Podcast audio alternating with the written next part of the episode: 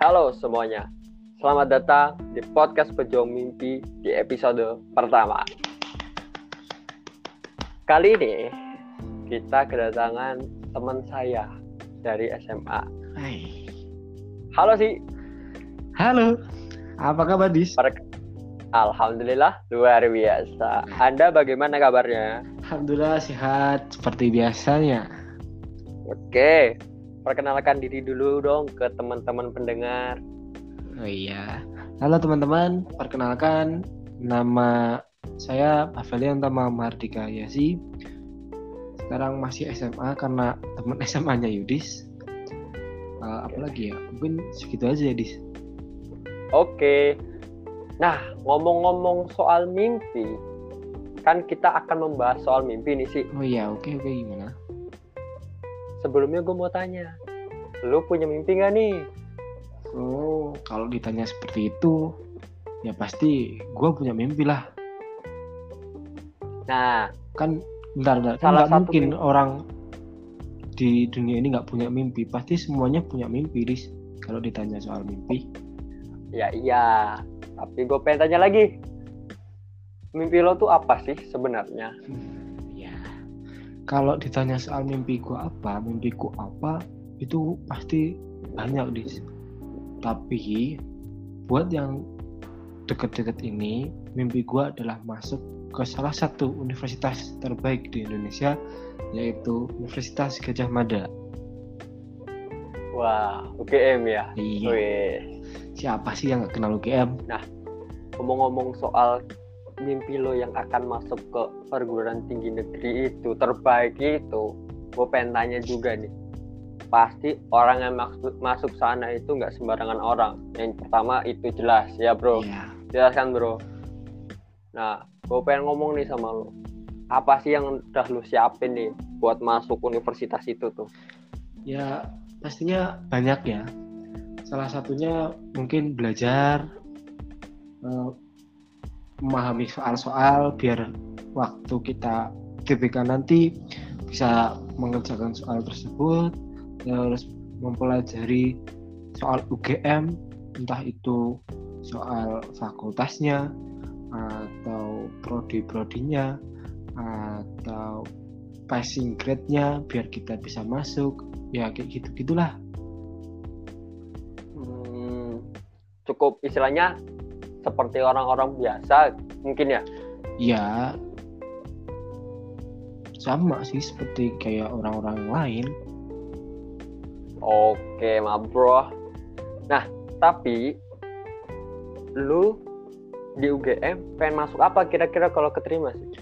Eh, kalau tahun UTBK tahun ini kan beda ya sama tahun-tahun sebelumnya Oh, kalau iya. UTBK tahun ini kan sebelum eh, kita ikut UTBK kita harus udah nentuin nih kita mau masuk ke apa nggak kayak dulu. Ah, itu. ya harus tentuin dari awal. Kalau aku sih emang udah eh, udah apa udah mantap udah mantap jiwa buat masuk buat milih fakultas ekonomi bisnis UGM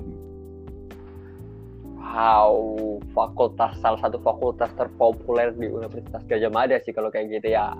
iya katanya Oh.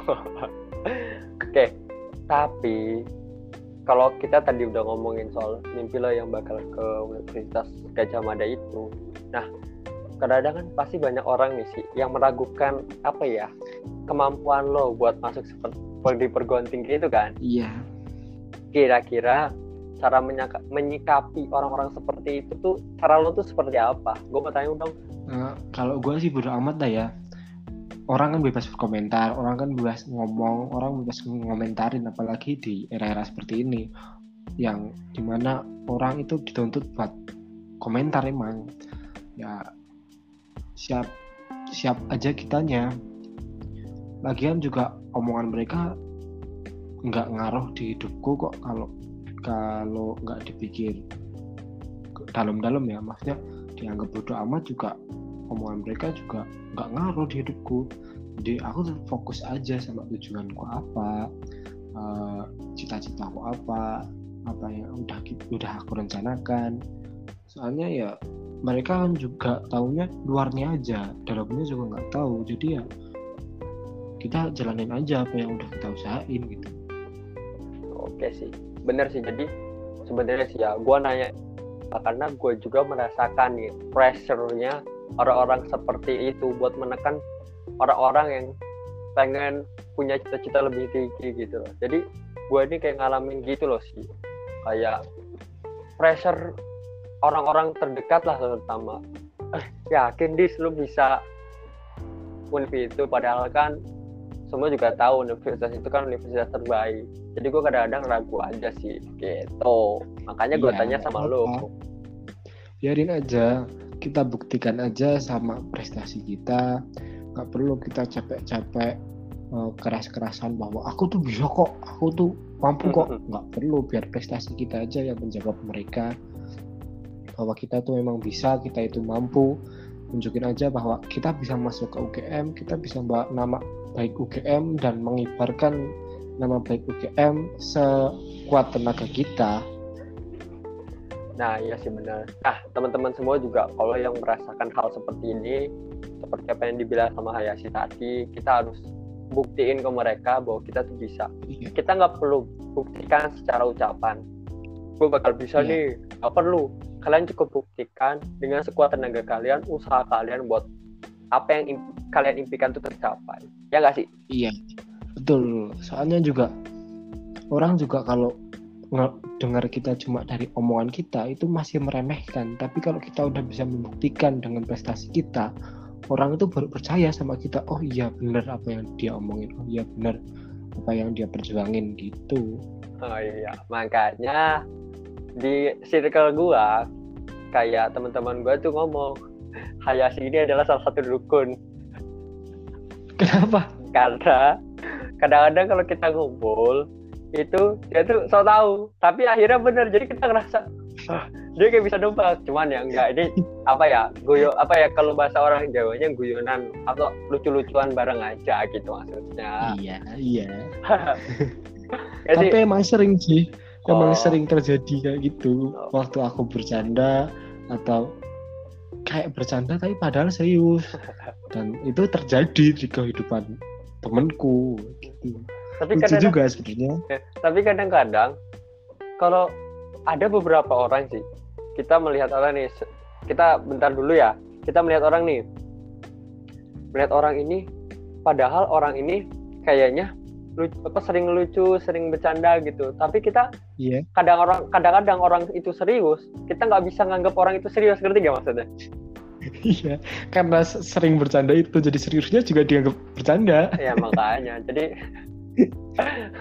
buat teman-teman semua yang merasakan hal seperti itu kayaknya uh, banyak teman-teman yang lain juga merasakan seperti itu jadi so buat teman-temannya temennya jangan menganggap orang itu bercanda mulu enggak karena orang itu punya sisi seriusnya masing-masing ya enggak Iya, betul. Tapi juga jangan serius terus karena hidup serius terus itu nggak enak. kalau Harus kat- ada bumbu-bumbunya. ya kalau kata teman kita satu lagi namanya Rizky ojos paneng lur Iya, betul banget.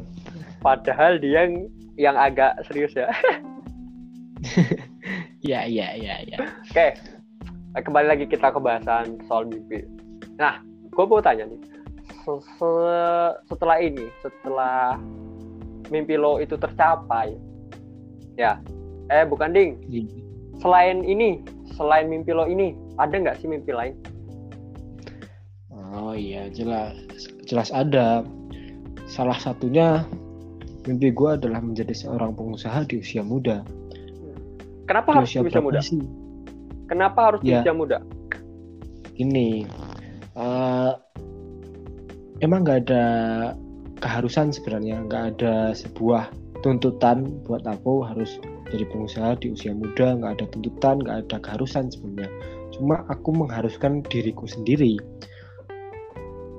buat menjadi seorang pengusaha di usia muda karena jadi orang semua itu semua semua orang itu bisa jadi pengusaha Ya, dan semua orang bakal bakal jadi seorang pengusaha. Semua orang bakal jadi seorang pengusaha pada waktunya. Entah itu karena alasan uh, uh, apa ketidakpuasan dengan apa yang mereka dapat atau keadaan yang mereka alami atau sebuah tuntutan dari seseorang atau uh, mereka melihat sebuah peluang di dunia usaha tersebut pasti orang bakal terjun ke dunia usaha walaupun nanti udah di usia keberapa udah di usia ke 30-an mungkin atau di usia malah 40-an atau bahkan mungkin 50-an mereka baru terjun di di dunia usaha. Kenapa kok aku mau mengharuskan aku terjun di, di dunia usaha di usia muda? Ya biar uh, beda sama yang lain. Salah satunya biar beda sama yang lain ya. Dan yang jelas gini sih, uh, kalau uh, kita, kalau aku udah jadi pengusaha di usia muda, kan waktu-waktu uh, berikutnya bisa aku isi buat ngembangin usahaku, buat ngembangin diri aku, buat uh, meningkatkan uh, apa namanya ya uh, kapasitas aku sebagai manusia dan sebagai hamba Allah agar bisa menjadi sebuah manusia yang memang bermanfaat buat sesama, nggak cuma sesama, tapi buat negara dan juga bangsa dan juga agama. Dan alasan yang lainnya ini karena cita-citaku adalah pengusaha, jadi uh, mau nggak mau kan uh, buat mencapai cita-citaku salah satunya ya ke apa sih bukan gini gini. Orang jadi gini orang mau jadi polisi atau orang mau jadi jenderal di polisi mereka masuk akpol ya. Orang atau orang mau jadi jenderal TNI mereka masuk akmil. Uh, mm. atau mereka mau jadi bea cukai atau yang habis lulus langsung dapat kerja mereka masuknya stan ya ya Nah, karena aku cita-citanya sebagai pengusaha untuk menjadi pengusaha, ya aku mengharuskan aku buat jadi pengusaha di usia muda karena aku nggak ada jalan lain dalam artian gitu loh. Yang lain udah masuk jalan ke jalannya dia mau masuk mau jadi polisi, mau jadi jenderal di polisi, mereka masuk kapol. Habis itu mereka udah ada pendidikannya, habis itu mereka kan udah dapat pangkat, langsung kerja. Iya nggak? Ya sedangkan aku sebagai pengusaha yang nggak ada nggak ada istilahnya nggak ada relnya nih nggak ada relnya yang sekolah langsung habis itu dapat kerjaan sebagai pengusaha kan nggak ada jadi aku mengharuskan diriku sendiri buat jadi pengusaha di usia muda biar sama sama yang lain sebenarnya biar sama sama yang lain mereka yang lain selesai sekolah mereka langsung kerja begitupun aku aku selesai sekolah aku juga langsung kerja di sebagai pengusaha itu Oke, kalau kayak gitu.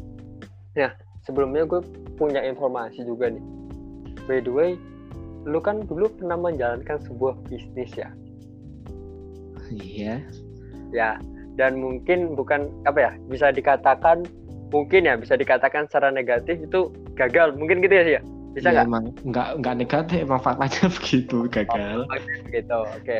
Nah, apakah setelah kan kita nih tahun ini bakal lulus dari SMA. Apakah hmm. setelah itu lo bakal terjun lagi? Ya itu pasti gue bakal terjun lagi. Ya kayak yang tadi gue udah ngomongin, aku bakal jadi eh, ya aku mengharuskan diriku buat jadi buat jadi aku mengharuskan diriku jadi pengusaha di usia muda biar uh, apa yang aku cita-citakan tercapai dan semua yang aku rencanakan itu berjalan Nah, menyikapi dari kegagalan itu, kita kan tahu ya, kita sama-sama tahu bahwa gagal itu susah, maksudnya susah susah diterima oleh hati, ngerti gak? Iya. Nah, pasti kan susah diterima oleh hati. Kita sudah mengeluarkan uang sedemikian rupa buat bisnis itu, tapi ketika kita gagal, sebenarnya apa sih yang ngebuat lu tuh legowo banget? Misalkan oh mungkin ya udah mungkin itu bukan jalan gue dan gue bakal coba lagi ke arah situ. Iya jadi gini. Uh, ada seseorang ada sebuah motivator apa ya kalau nggak salah. Pokoknya ada aku pernah dengar deh ini orang itu punya jatah gagal masing-masing. Orang itu punya uh, tahu jatah nggak? Orang itu punya porsi. Orang itu Iya, punya iya. porsi gagal masing-masing. Dan itu udah udah diatur sama Tuhan. Kamu tuh gagalnya sampai mana? Kamu tuh uh, berhasilnya di tahun berapa? Itu udah diatur sama Tuhan. Nah kan semua udah diporsikan udah ada porsinya. Ya udah kita habisin aja. Habisin porsi gagal kita. Kalau porsi gagal itu udah habis ya berarti kan tinggal suksesnya ya bener sih. Anggap anggap aja gini kita gagal buat pelajaran apa sih yang bikin gagal kemarin? Kita perbaiki. Oh memang ternyata mungkin sistemnya masih uh, belum bagus atau bentuk bisnisnya masih belum jelas. Itulah kita perbaiki seiring berjalannya waktu. Gagal gagal gagal Tuhan pasti punya jalan yang terbaik buat kita kok. Dan ya itu tadi orang tuh udah dapat porsi gagal tuh masing-masing. Tinggal habisin aja porsi kamu. Oke jadi seperti itu ya. Iya. Tapi kira-kira pesan-pesan lo nih buat teman-teman semua yang harus bagaimana cara menyikapi kegagalan tuh dengan apa gitu? Ya. Entah dengan bahasa, evaluasi diri bahasa atau Jawanya apa? legowo aja terima kegagalan itu anggap ini sebagai sebuah pelajaran eh, di balik kegagalan itu pasti ada yang bisa diambil kok pasti ada yang jadi petik kok. Soalnya kalau kita gagal eh maksudnya gini kalau kita nggak gagal kita itu nggak tahu kalau kayak gitu tuh salah itu kita nggak tahu. Jadi jangan takut berbuat salah jangan takut untuk gagal. Kalaupun gagal ya terima aja. Pasti ada ada sebuah pelajaran yang bisa kita ambil. Petik pelajaran itu buat eh, memperbaiki jalan kita ke depannya agar kita nggak masuk ke lubang itu kedua kalinya. Dan oh. eh, melihat sekitar juga apa sih yang salah di diri aku mungkin atau di hubungan aku sama Tuhan atau hubungan aku dengan teman-temanku atau hubungan aku dengan keluargaku karena itu juga berpengaruh. Oke oke oke. Berarti pokoknya tetap berusaha sekuat tenaga bagi agar apa yang kita harapkan dapat berjalan dengan sesuai rencana mungkin ya? Iya betul gitu. Oke sip. Ah kira-kira deh eh, di misalkan ada 10 tahun, 20 tahun, 40 tahun ke depan, lu misalkan di usia tua, lu lu pengen gimana caranya bisa menghasilkan duit dengan mudah, entah biar anak-anak lo yang kerja atau gimana. Lu punya awang-awangan gak sih rencana ke depan atau planning jangka panjang? oh itu pasti ya itu alasan kenapa aku harus eh, jadi pengusaha di usia muda karena tenagaku eh, apa ya tenaga anak muda dan eh, kekuatan anak muda kan lagi tinggi tingginya waktu di usia muda kan. Nah, manusia tinggi tingginya di usia muda. Nah di situ kalaupun aku udah jadi pengusaha di usia muda udah meng- mengalami gagal di usia muda udah menghadapi semua cobaan di usia muda di usia di usia tuanya kan kita kan udah mer- udah eh, tinggal menjalankan itu semua. Jadi eh, bahasanya ya. gini. Kita, eh, kita membangun di usia muda itu bukan karena kita biar eh, bisa dibilang pengusaha muda aja enggak. Bah eh, gini jadi gimana ya ngomongnya? Justru malah kenapa kok aku pengen jadi pengusaha di usia muda? Ya biar masa tuaku nggak dihabiskan di jalan. Biar masa tuaku bersama dengan keluargaku dan anak-anakku nggak perlu pusing-pusing. Walaupun bakal pusing juga bakal nantinya. Tapi setidaknya aku udah mempersiapkan buat anakku nanti gitu loh. Berarti intinya lu punya punya rencana lah ke depan. Bagaimana untuk mungkin kita yang merencanakan Tuhan yang mengabulkan Iya. apakah rencana itu Ya, baik memang, atau memang, memang kita kita yang kita bisanya merencanakan semua sudah ditulis sama Tuhan itu semuanya sudah ditulis. Tapi kan kita bisa merencanakan. Kalaupun Iya, kita cuma pasrah dengan apa yang kita eh, dengan apa yang Tuhan berikan ya kita nggak bakal maju. Kita tetap harus merencanakan kita bakal seperti apa ke depannya mimpi kita biar bisa terwujud itu seperti apa jalannya nanti biar walaupun nanti tidak sesuai dengan apa yang udah kita rencanakan ya Tuhan punya cerita yang lebih indah Tuhan punya eh, jalan cerita yang lebih indah ya kita terima aja. Sih ya. Oh, udah selesai? Udah. Oh tadi soalnya agak agak kayaknya ada nggak pas. Oke teman-teman semua sebelumnya minta maaf gue minta maaf kalau misalkan emang sambungannya kurang soalnya emang kita dari jarak jauh karena tetap kata kalau kata pemerintah saya stay at home work from home ya sih ya. Social mungkin kita- physical distancing. Ya. Jadi kita mungkin ini ada beberapa keterbatasan mohon dimaklumi semoga tapi tetap teman-teman semoga apa yang kita bicarakan dapat bermanfaat juga bagi teman-teman semua.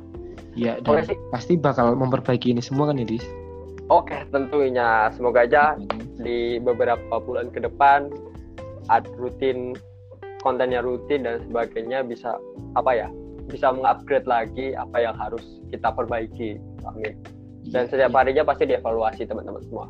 Iya iya iya. Oke sih kayaknya cukup ya. Ah. Bentar banget. Mau bahas lagi. Oke kita next episode kita bahas lagi lah. Ini kan tentang mimpi. Moga-moga aja Oke. ada waktu bagaimana kita kembali berinteraksi lagi ngobrol-ngobrol lagi di pejuang mimpi bareng orang-orang para pejuang mimpi juga tentunya dan teman-teman semua gue mau ngasih informasi juga episode selanjut selanjutnya juga gue bah- pasti bakal ngajak teman-teman gue yang para pejuang mimpi juga yang kira-kiranya bakal ngasih sedikit tips-tips and trick atau hal apa pun yang moga-moga bisa bermanfaat bagi teman-teman semua gitu. Iya. Betul betul Oke sih, terima kasih udah bisa podcastan bareng kita. Semoga apa yang menjadi wawasan lu bisa jadi wawasan kita semua bareng-bareng bisa tahu wawasan juga. Dan pokoknya yang terbaik do the best buat lu semua. Buat kita amin terbaik buat angkatan 20 terbaik di sela-sela waktu corona ini mungkin kita hanya panjatkan berdoa semoga jalan yang terbaik datang kepada kita. iya iya Oh iya Oh, bentar bentar.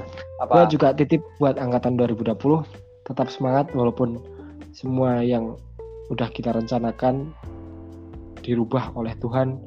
Semua apa yang sudah kita eh, harapkan semua dirubah oleh Tuhan. Eh, dan kita kita kalau sekarang lagi banyak bilang kita istirahat tidak pada waktunya kita berpisah. Gimana pokoknya? Lupa pokoknya tetap tetap semangat tetap fokus pada tujuan kalian. Eh, Tuhan pasti mempersiapkan sebuah kado indah untuk kita di ke depannya. Eh, yang pasti eh, apa ya?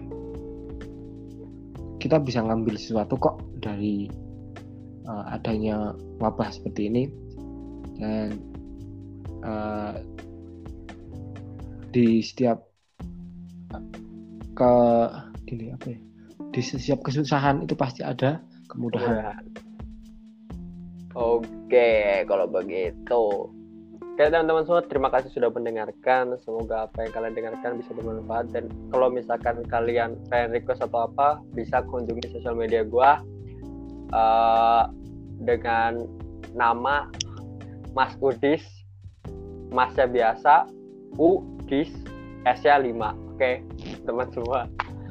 Oke, ya dan jangan lupa follow saya juga oh iya. Hayashi Bavelian nama di IG silahkan kalau kalian mau tanya-tanya juga boleh soal mimpi soal masa depan soal atau pengen cerita mungkin lagi ada masalah atau bimbang dengan orang tua kalian pengen kuliah A tapi orang tua pengen kuliahnya B bisa kok kita diskusi di sosial media kita kapan aja insya Allah bakal gua respon Oke, kalau begitu kita sudahi ya.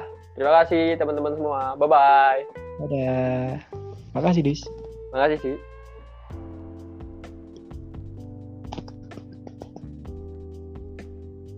Yeay! 26 menit. Langsung upload. Matiin koplak. matiin sih, matiin sih.